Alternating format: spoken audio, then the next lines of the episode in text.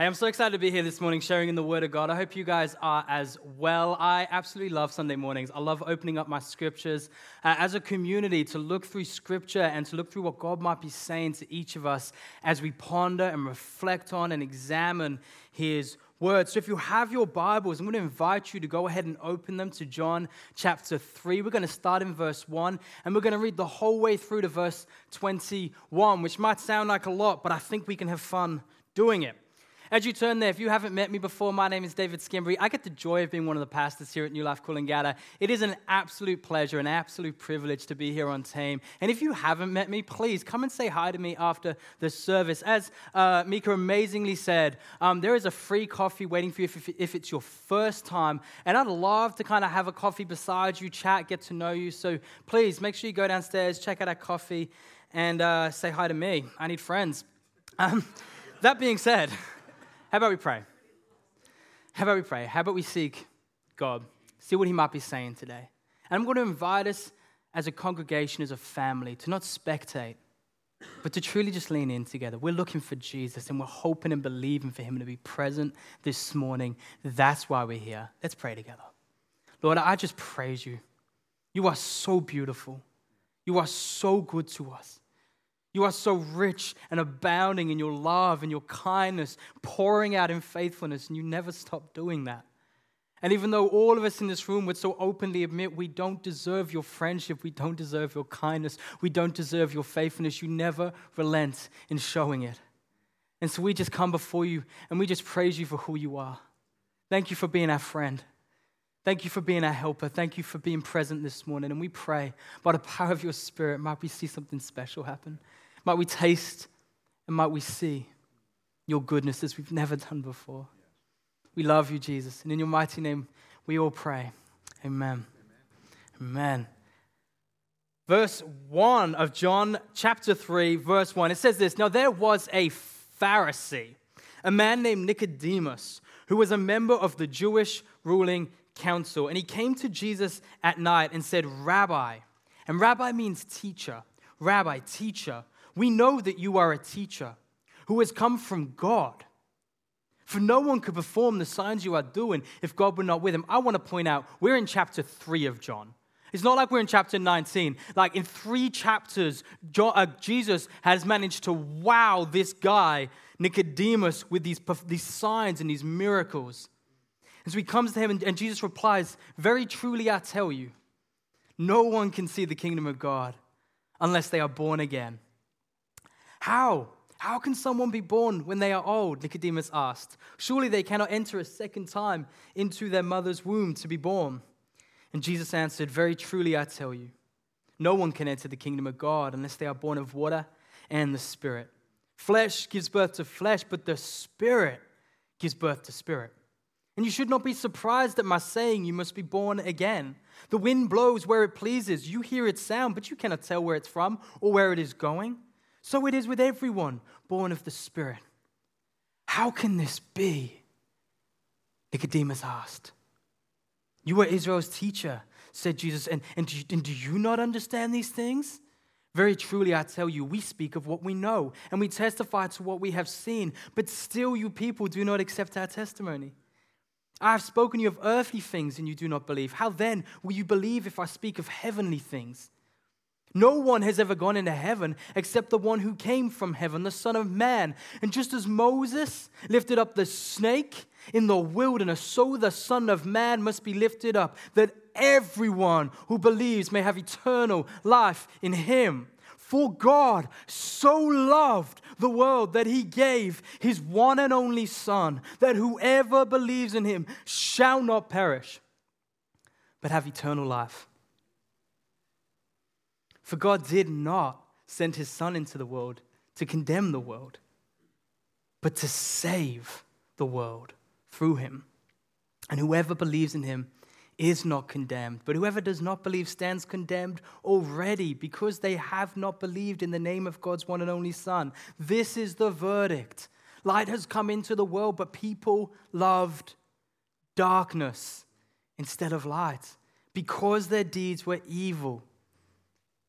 Everyone, Everyone who does evil hates the light and will not come into the light for fear that their deeds will be exposed. But whoever lives by the truth comes into the light so that it may be seen plainly that what they have done has been done in the sight of God. It's a long section of text. I hope you tracked with me well enough. But hey, we're going to break that down. We're going to see what God might be saying through it. In 1937, there was a young man. His name was Theodore, and I'm going to butcher it, but I'm going to own it, Geisel, and that is probably not how it's said, so you might not recognize the name. But there was a young man. His name was Theodore Geisel, and he was walking down a street. I know, interesting start to a story. No one's ever done that before. He was walking down a street, and he was sad. Like, I mean, his shoulders were slumped. He was frustrated. He felt defeated. He had been rejected 27 times. And these 27 rejections had taken their toll. He had come to into his heart before he stepped onto the street that he was resolved to quitting, to giving up. He thought, man, I tell you what, I must have misread my calling. I must have misread what I was made to do. As he walked along this street, musing and mulling in his own dark and depressed thoughts, he was rudely interrupted by a cheery and unexpected greeting of a childhood friend. You can imagine it, right? You're there in the dark solace of your sadness, feeling depressed and sorry for yourself, and someone comes up to you and goes, "Good day, mate. How you doing?" You know, and you're like, "Oh man, that just feels more like painful than it feels nice." But here he is, interrupted as he's walking down his street, uh, close to tears, and this friend, this childhood friend, you know, didn't get the hint that he didn't want to talk. And yeah, I think some people laughing because they recognize that. They've, they've experienced that before. Hey, so this guy, Theodore, he's getting his ear chewed off by an old childhood friend who's far too chirpy for his own liking. You know, the classic, how are yous? What have you been up to? What have you been doing lately? You know, all of the classic, how's the weather kind of questions. And they're chatting and they're chatting, but this friend manages to pull out of Theodore what was going on. And Mr. Geisel shared his recent woes that he was an aspiring author and he wrote something he thought was amazing, but no publisher wanted to publish it. 27 times, 27 publishers all said, No, this is trash, bin it. And he said, Sure, I will. The friend was taken aback in that moment, taken aback fully. See, this friend, strangely enough, had literally just taken a job as a publisher. And even stranger, he had just taken a job as a publisher in the very genre this man authored for. And he looked him in the eyes and said, Buddy, today, I'm glad you encountered me. I'm glad that we met each other today. Because, boy, boy, have I got good news for you. I'm going to publish you, and I'm going to do it. And thus, Dr. Seuss was born. And he mused many years later. And I think it's a really beautiful reflection. He mused many years later. He said, Man, if I had just been walking that day on the other side of the street, I probably would never have become an author for kids' books. Hey, have you ever met or had an encounter with someone that really mattered? Have you ever had a moment when you've encountered someone or something and it's just shifted the course of your life? It's crazy that one moment with the right encounter, it just has the power to shift everything, to change the way you think, to change the way you live, to change what you're doing. How in one moment your entire life can change course. And this is true for a young aspiring children's author by the name of Dr. Seuss, encountering, bumping into an old friend with a brand new job. But it was also true 2,000 years ago for the many Jews who knew about and knew of a Messiah. But so true that encounters could change everything.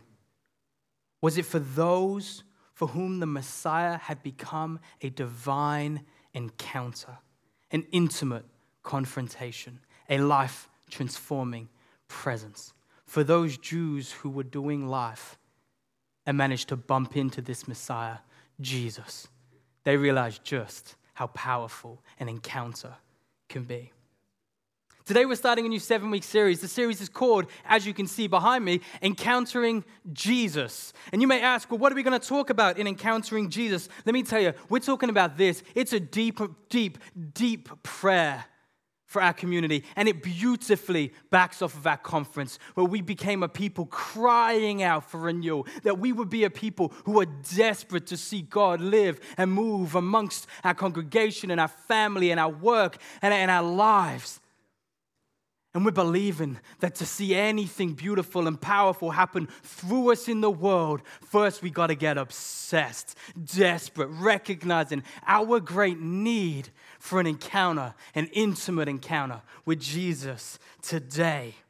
And so we're going to be exploring an array of encounters throughout the Gospels. And we're hoping that through these encounters, we might, eh, we might glimpse some of the beautiful realities of what we can expect and the ways we can come to Jesus, and we may become excited that maybe Jesus is hoping to encounter us today through the power of his living Holy Spirit that is alive, thinking, moving, and loving us today. If that doesn't excite you guys, I'm scared. That excites me. The idea that we can encounter Jesus today. Come on. So, my hope today is that as we start this series, we're going to actually follow an encounter of a prominent man. His name is Nicodemus, and he came to Jesus at night. Doesn't sound weird, maybe? We'll find out why it's weird. But my hope is that we might get a real understanding of what this uh, series is inviting us into. And through a little bit of scripture, we might learn a couple of handles for what it truly means to encounter Christ and to do it right. And I want to say this one of the reasons I'm most excited about the, this series, Encountering uh, Jesus, is because it's not working for Jesus. It's not achieving for Jesus. It's not being holy enough for Jesus. It's not, you know, uh, white knuckling it for Jesus. It's not being disciplined enough for Jesus. It's simple. It's encountering Him. That's the invitation. That's the beckons we're doing. Let's dive in. Verse 1. Whew, starting at the beginning. Now, verse 1 Now there was a Pharisee, a man named Nicodemus, who was a member of the Jewish ruling council. He came to Jesus at night. You know, throughout the stories of Jesus, we're real lucky if we see anything more than a agenda. Do you know what I mean? Like, oftentimes we'll see, we'll see these uh, moments where a woman came and bumped into Jesus, or Jesus intervened in a man's life and did such and such. And we know as readers of the Bible then what the Bible doesn't say is often just as important as what it does say when we're trying to understand the intent of Scripture. For instance, if it doesn't tell us the person's profession, let me tell you this you don't need to know his profession or her profession to understand what the Bible's trying to say. If it doesn't tell you their name, then the name isn't important to recognizing what Christ might have been doing in the moment. And yet, here we get a story where the author John thought it necessary to write down not just one detail or a couple of details, but to give you this litany of who Nicodemus is, that we may understand and recognize the person. And if John took the time to do it, let me tell you what that means for each of us. It means to understand verses 2 all the way to 21. First, we've got to understand verse 1. We've got to know who Nicodemus is if we want to understand what's happening in this scripture. So, Nicodemus, this first encounter begins teaching us three things about who Nicodemus was. The first is real simple. Are you ready? It's who he hangs out with. Who he hangs out with, right? I don't know if you guys recognize this, but I'm, I'm a big believer in this. You are the sum of your five closest friends, right? The people you hang out with tell us a lot about who you are. And if you're in this room thinking, well, you know what? I don't like my five closest friends, or I don't, you know, I find them really annoying. You're probably annoying yourself. Anyway, um, So, I'm joking, guys. Don't listen to me. I'm terrible. It tells us who he hung, hung out with. He hung out with Pharisees. And you may think, oh, Pharisees. Yeah, true. But let me tell you about the Pharisees. To be a Pharisee, you actually had to take a life oath, a life oath, that you were committed to spend your whole life understanding all the different laws in both the Torah and the rest of the Old Testament, all of it and then you were committed to keeping them all. Friends, I don't know how good you are at keeping the Bible rules, but I struggle with the first 10. I don't know about, not the murder one, I'm good with that one. But you know, all the rest, I struggle, man. So, This is a guy who found 600, and I think it's 13 laws in the Bible. And, and, and he, he said, I'm committed to not failing at any. What tells me about Nicodemus? He is rigidly disciplined. And to understand all those, he had to be pretty academic. But more so, it tells me he was deeply devoted to righteousness. That's who he hangs out with. The second thing it tells us is his gender. He was a man. You may think, why does that matter? I'm not going to labor the point, but here's the reality. In those days, it mattered. He had a certain privilege that 50% of the people in his society didn't have, just because of the gender he was born with right? And so he was born into a privilege, an expectation of, of a life giving him certain things that 50% of the people didn't have access to. And the third thing was what he did for a living. It tells us he was a member of the Jewish ruling council. Now, the Jewish ruling council might sound like a weird description, um, of something. You might be like, what is a Jewish ruling council? That's what I said. And so I Googled it, and it said this easy translation, the Great Sanhedrin. Clears it up, right? No. So here's the thing a Sanhedrin is literally this it's a collection of people that come together to make a decision. It goes all the way back to the book of, I believe it's Exodus, when God calls Moses to add 70 elders to his, to his uh, collection of people so that they collectively could make decisions to guide Israel. And Moses didn't just rule and do whatever he felt mattered. And so, what kind of decisions could the Great Sanhedrin make? Well, let's say you were on the Great Sanhedrin and your buddy down the road in Damascus is really, really annoying you. If you're in the Great Sanhedrin, you have the power to say this on behalf of Israel, we declare war. That's a lot of power. Tell what else the Great Sanhedrin can do. It can appoint, it elects the next high priest. In the Israeli culture, uh, in Jewish culture, the high priest was second to the king. Like he was one of the most influential and powerful and important figures in their society. And these were the guys that could elect him. Third thing they could do they were the ones that anointed the next kings. Right? Think Samuel to David.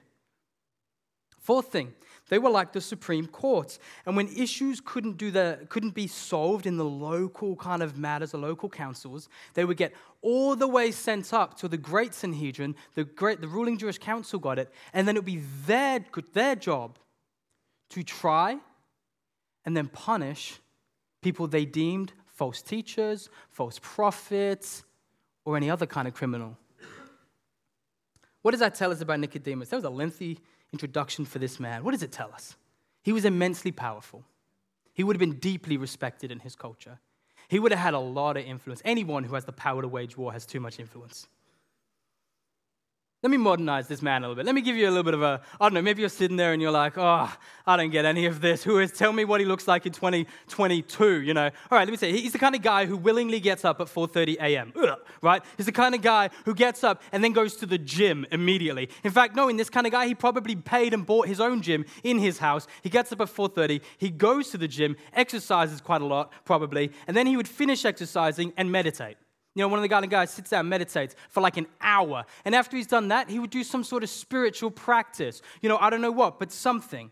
He's the kind of person who would have three PhDs at least, right? And probably all of them scholarships because they saw his brain and said, Oh, we want you on our list of people who have PhDs here. You know, he's the kind of guy who would be intelligent beyond compare. He's the kind of person who has spent his whole life trying to be a good person, trying to be a decent person, trying to do the right thing. And he would consider himself today, in today's day and age, spiritual, you know, like the universe. And so that's the kind of guy he is. He'd probably work in a Supreme Court shaping the ethic and the character of nations.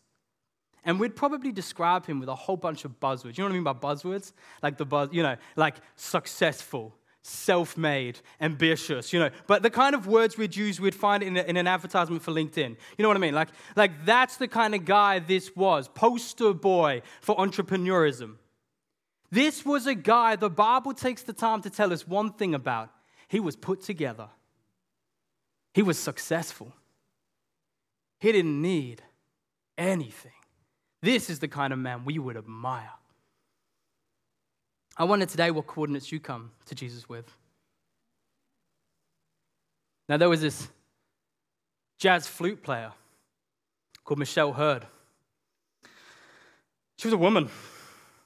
She worked as a baker. I don't know if she can play jazz flute. You should ask her afterwards. I'm sure she'd love to field questions on that. Now, there was a surfer, a man named Scott, who was a pastor of a beautiful church. Friends, tell me, what, what, what, coordinates do you come with? Maybe you're a scholar, a conservative, a progressive. Maybe you're a, a woman or a man. Your name, Lydia, Daniel, Katie, whatever it might be. You are a physio, a support worker, a teacher, a parent. I don't know. What are the coordinates you're coming to Jesus with today? Are you put together? Are you in a mess? Feeling successful? Are you barely holding on? You're feeling charismatic, funny, cool? You're feeling lonely, isolated, unlikable, healthy, sick, wealthy, poor? What are the coordinates you're coming to Jesus with today? Now, there was a Pharisee, a man named Nicodemus, a member of the Jewish ruling council. He was as put together as they come. And he came to Jesus at night. Maybe in this room you think, okay, he finished work and then he went to Jesus. This sounds perfectly acceptable. It would do, and I agree. Except for this was the time before they had perpetual ticking. You know what I mean perpetual ticking? Like you know, the second hand on the watch. They couldn't measure time quite as accurately as we can today. And so they actually used the sun to tell the time. So when it says nighttime, it's not like, you know, after 6 p.m., um, you know, he finished work and then decided, okay, I finally, you know, actually, this kind of guy, 9 p.m., he finally finished work and he's going to go and see Jesus. No, this is someone who more accurately, what it's saying is this Nicodemus wanted to visit Christ. But first, he felt the need to wait until the sun had gone down, so that when he went to Jesus, he could go to Jesus surrounded by darkness, surrounded by the nighttime.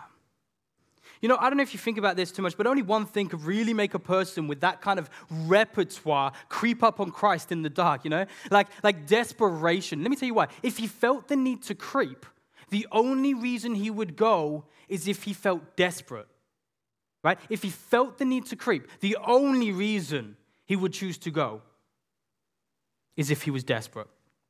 The man comes to Jesus and he's outwardly celebrated, yet he's coming in the darkness and he says, Jesus, I know you like me are a teacher, but I also know there's something different about you. I've seen it with my eye. I've heard the reports. You do miracles. You're sent by God. There's something about you I'm desperate for, so I'm here. Teach me, Almighty Teacher. You know, I need to know what I'm missing. This is Nicodemus' cry of desperation. A put together man. And listen to how Jesus replies. He says this very truly, which literally translates to Amen, Amen. It's a legal phrase for a man who works in the law. And Amen, Amen means so be it, or it is done. In other words, what Jesus is saying is this this is the truth you're desperately in need of believing. Amen, Amen. I tell you, no one, everyone say no one. Everyone say no one. I tell you, no one, no one can see the kingdom of God unless they are born again. Timothy Keller puts this beautifully. I actually love it. Uh, he says this This is an astonishing thing to say to a man like Nicodemus. Jesus is saying that the pimps and the prostitutes outside on the street are literally in the same position spiritually as he is. Wow. There is Nicodemus, flush with his moral and spiritual accomplishments, and there is someone out on the street who is homeless and addicted. And as far as God is concerned, they are equally lost. They both have to start from scratch. They both have to be born again. Wow. How can someone be born when they are old? Nicodemus asks. Surely they cannot enter a second time into their mother's womb to be born. And Jesus answered, Very truly, I tell you, no one, no one, nobody can enter the kingdom of God. No, not you, Nicodemus, not flush and plump with your achievements and your accomplishments. No one can enter the kingdom of God unless they are born of water and the Spirit. Flesh gives birth to flesh, but the Spirit gives birth to spirit. You should not be surprised at my saying you must be born again. The, the wind blows wherever it pleases. You hear its sound, but you cannot tell where it comes from or where it is going. So it is with everyone born of the Spirit. And check out Nicodemus' reply. How can this be? How can this be? Now, I don't know where you're finding yourself today on that scale, and uh, I call it the Nicodemus scale for today. You know, maybe you're feeling deeply put together, incredibly put together, or maybe you're falling apart at the seams. Here's what I invite you to see this as this isn't so much a guide for the put together people. That's not what this is. What it's calling us to see is that Nicodemus, just like anyone else who's successful, no matter how successful, consider the most successful person you've ever heard of in your life. Maybe you're thinking of, I actually couldn't think of anyone right now. I was going to say Elon Musk, but I'm on the fence with him. But anyway, whoever you're thinking of as the most successful person who's ever existed or lived, consider him for a minute or her for a minute, right? Have that person in your mind. Jesus is saying, the Bible is teaching us this, not that it's a guide for how that person can approach Jesus, but that even that person even that person, in all of their applause, in all of their promotion, in all their success, in all their achievement, in all their LinkedIn buzzwords, in all their connections on Facebook, and all the times they've been celebrated by Time Magazine. In every way, they make people laugh when they tell jokes. And in every way, they walk into a room and people knows they're there and listens to them. That person, still clothed in all of that success, is desperate, desperately in need of Jesus. This ain't a guide for success for people to find Jesus. This is a promise that no matter how successful we as a church and as a people find ourselves becoming, we will never become less desperate for an encounter with Christ. That is a promise. And I see three quick things in this text that then tell me how I encounter the gospel, how I may, if I am so desperate to encounter Jesus, if the encounters with Jesus is so deep and rich and need to my life and to my heart, then how do I do it? And I see three quick things that teach me exactly what it means to encounter Christ. The first one is that we come where we are. No amount of put togetherness will ever be enough, so just come. The second one is we come when we are. It's okay to come in the night. And the third one is we trust Jesus with the rest. This ain't Hollywood. So we'll start with the first come where you are. No amount of put togetherness will ever be enough. Just come. What Jesus offers one of the most put together and culturally successful people who comes to him is a beckons. A beckons to be born again. It's a strange phrase and a strange word, and I think Timothy Keller sums it up that it is a putting aside of your old self, a putting aside of everything you've ever achieved, a putting aside of everything you think makes you worthy of Christ and salvation, and accepting that you are like a blank canvas and that's where Christ accepts you, right? And so Nicodemus is shocked by this reply. And like I said, he made an oath, an oath to be righteous, an oath to commit, an oath to his, an oath to his devotion and discipline. And so he's shocked by this reply. And so, you know, remember when I said uh, he is, you know, intelligent, influential, um, you know, respected in his society. When I read his reply, I ain't so much thinking intelligent. I'm thinking Cletus from The Simpsons, you know, like I simply can't, like that guy, right? And, uh, and so he's like this how can someone be born again when they're old? Nicodemus asked. Surely they cannot enter a second time into their mother's womb to be born. Like, I read it that way, but that's not how the Bible sets him up. And when we read it that way, it means we haven't understood Nicodemus. Nicodemus isn't reading this literally asking, Do you want me to be literally born again? I think it sounds more like this How can someone be born again when they are old? Come on, Jesus, that's not helpful. I'm old. And I risked everything I have to be here, to ask help from you. And I, ain't, I know you ain't saying climb back in and be born again. So just say it plain, Jesus. It's kind of like this emotion, uh, impatient and kind of mocking response that mingles, I believe, Nicodemus's pride with his desperation. And here's the reality it's actually not that unrelatable to me. Maybe you are a bunch of holy and perfect people in this room. But I got to say, if I go to someone and I'm asking for, for help and I'm like vulnerable with them, and they give me some fluffy Lorna Jane Facebook advice, I'm going to get a little bit irritable. You know, if I'm like, man, you know, I'm feeling so down at the moment, I'm just feeling heavy, I'm feeling sad, I don't know what to do. And they're like, just think more positive thoughts. You know, I want to headbutt them. I'm like, that is not helpful, man. And I will get impatient. And I can imagine Nicodemus in this moment. He's like, I risked my reputation and my career. I snuck in the night to come to you. And you're saying, be born again, like you think I'm going to think that's helpful. Like, what on earth? And I think it's only when we see Nicodemus's next and final line in the story that we can begin to see how brilliantly Jesus is actually moving here. You see, Nicodemus's next line is this How? How can this be? I want to point out something about this. That's four words. That's four words. How can this be? Four words. What a, what a far stretch from his first line when he came in. Jesus has stripped Nicodemus back from his pride, from his success, from his intelligence, his overcomplication, his desire to achieve but not to encounter, and until all that's left is desperation. He comes in with this royal we. We have heard that you, that you are a teacher who's performing signs. Who do you think the we is? He's coming in the name of the rabbis, he's coming in the name of the Pharisees, he's coming in the name of the great council. He's clothing himself in his outward success and saying, Jesus, accept me. And Jesus like, I'm stripping you back. I'm stripping you back. I ain't accepting you because you're successful. I'm stripping that back. And then Nicodemus comes again for a second round. And Jesus is like, in mocking and intelligence and impatience. And Jesus is like, nah, I'm going to strip you back again. Your intelligence and your brain, it's not the reason I'm going to accept you right now. I'm stripping it back. And he comes with four desperate words. I just need to know, man, how can this be? Teach me more, explain how it works. Nicodemus came expecting complication, expecting religion, expecting a, a, teaching on discipline or, or, or devotion or achievement. And what he got was a stark call in a complicated era. And he was stumped by its simplicity, by a beckoning to do nothing more than lay down all that had come before and to start something new with Jesus. And I, I want to invite us as a church this morning to truly recognize that that wasn't just a call for Nicodemus. You are the same God. You are the same God. We sung it before. We believe it in this room, right? We believe He is the same God, yeah? Yeah?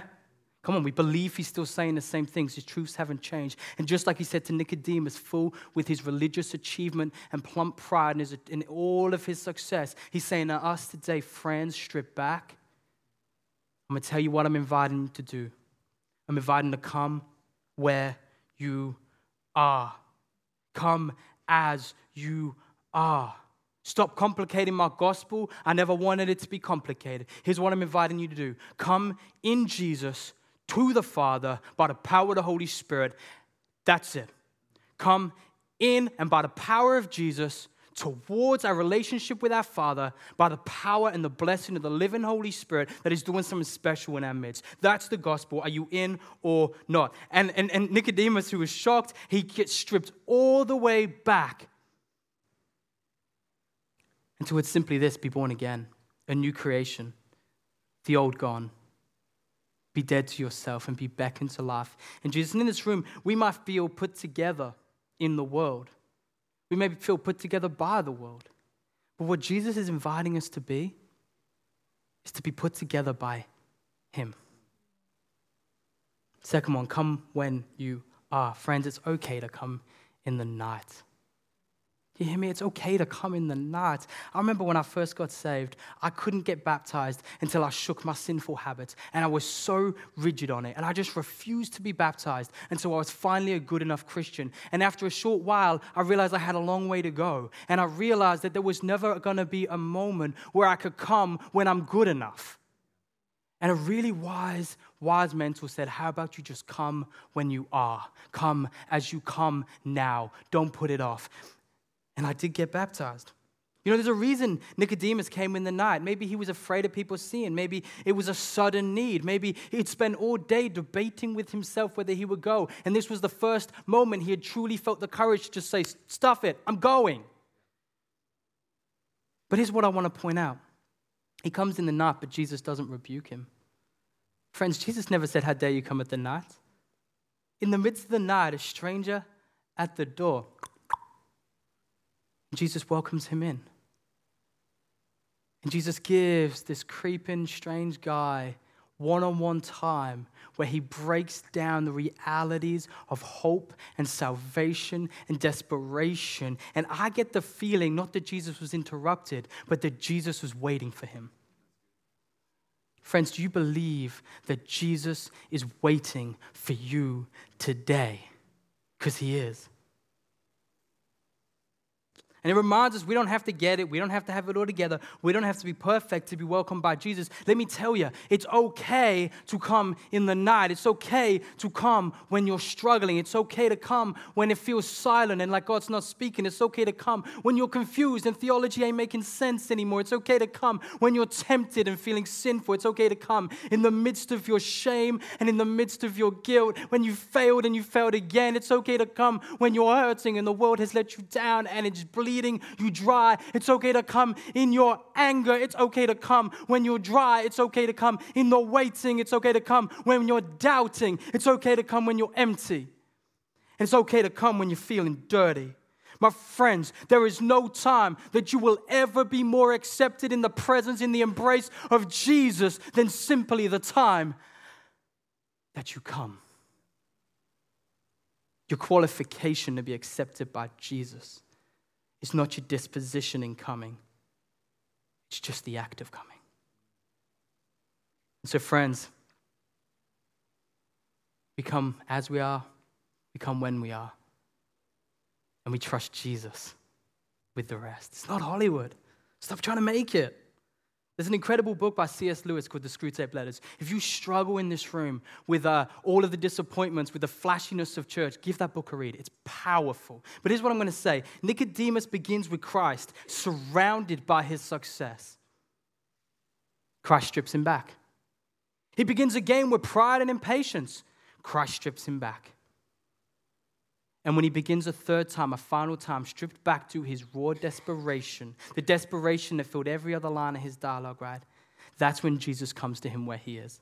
That's when Jesus reveals to him one of the richest expositions of the simple gospel that I think we have in the Bible.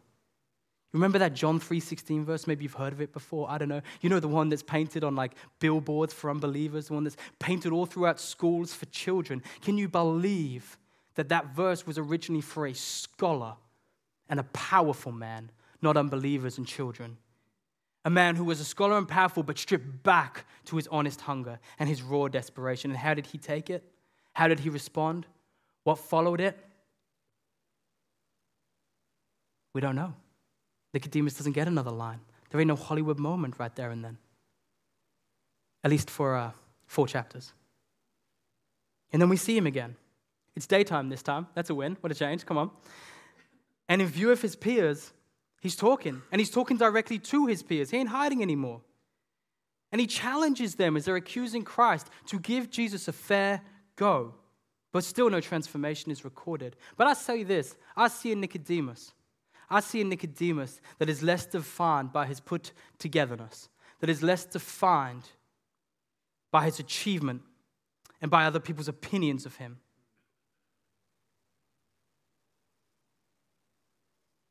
Takes another 12 chapters before we see him another time. Three years ish have passed. And we see him for the third and final time. And here we meet a guy, a Pharisee, a man named Nicodemus, a member of the Jewish ruling, ruling council, making himself unclean by handling a dead body that his own council had just ruled as a false prophet and hung up upon a cross to die. And Nicodemus brings the myrrh and the aloes. Nicodemus comes ready for this. Nicodemus comes expecting this to honor the body of Jesus because he has put aside what once ruled him. He is no longer bound by his uh, great pompousness, his great achievements, his outward success. No, it's put to the side. And in this moment, we see it clearly. And he's no longer in the presence in this moment, dealing with a dead body filled with his ego and his impatience and his irritation. He puts that aside and he says, I'll bring the myrrh and the aloes. And with another person, he prepares and honors the body of Jesus, a person his own council, like I said, his own people had just condemned as a false prophet and a heretic. That's who he arose with now.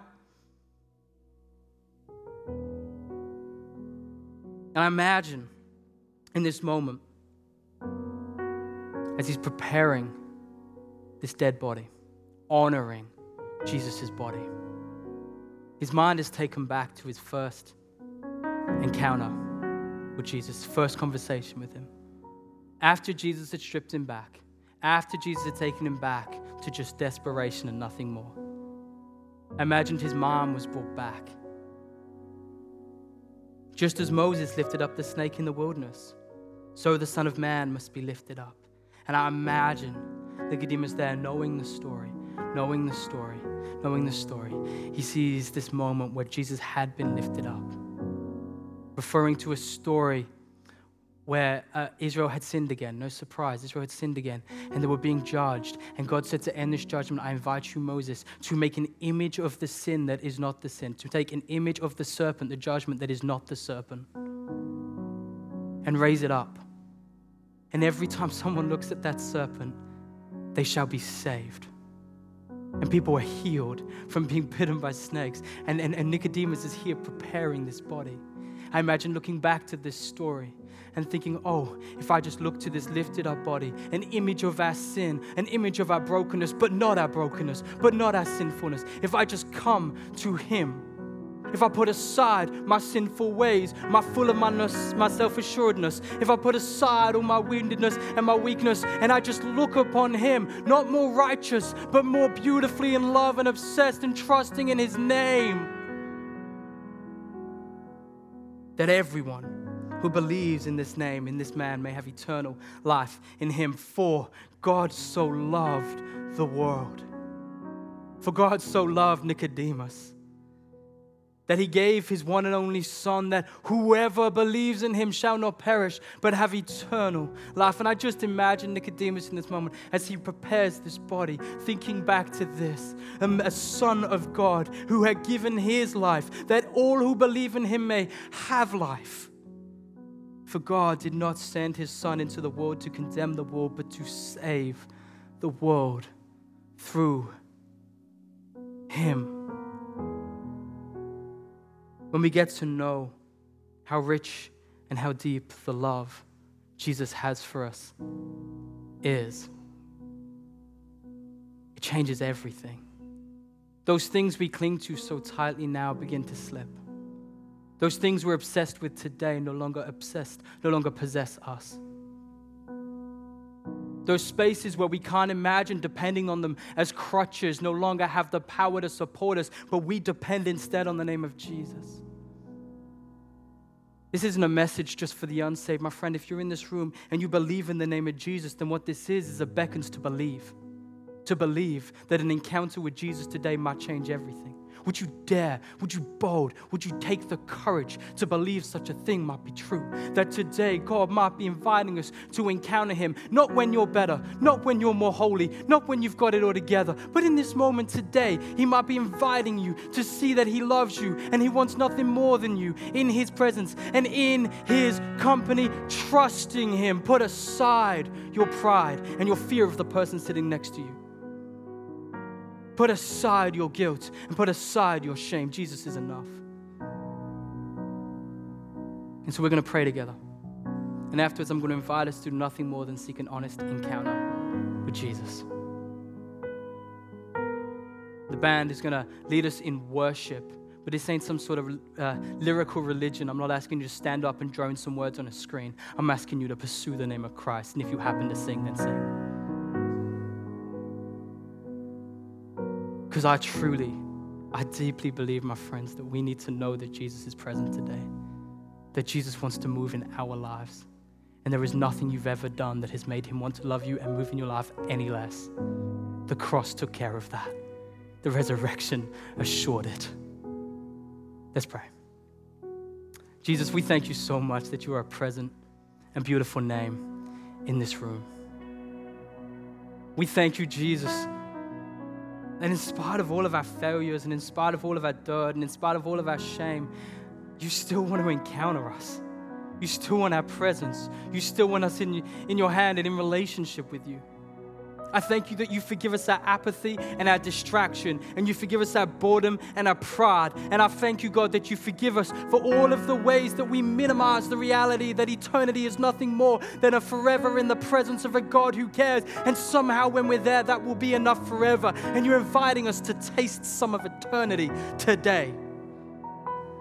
I pray in this room for each of us who believe on the name of Jesus that we might get passionate, hungry, desperate, that we might learn to come as we are. And we might learn to put aside the desperation to be better, but just come when we are. And that we would stop expecting you to perform or act like a circus clown, but we would trust you with the rest. And I pray in this room for those who don't believe in you, Jesus, those who are wrestling and struggling. My Lord, I pray that you will be tugging by the power of your Spirit on the hearts of everyone. That those who have never known your name as the name that actually cares, loves, and saves. I pray by your Spirit, the blindness would cease.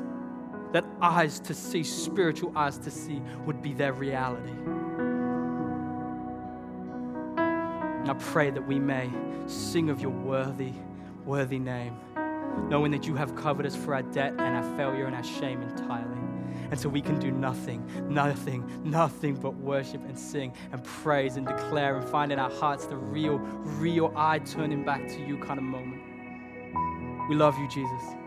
By the power of your name we pray. Amen.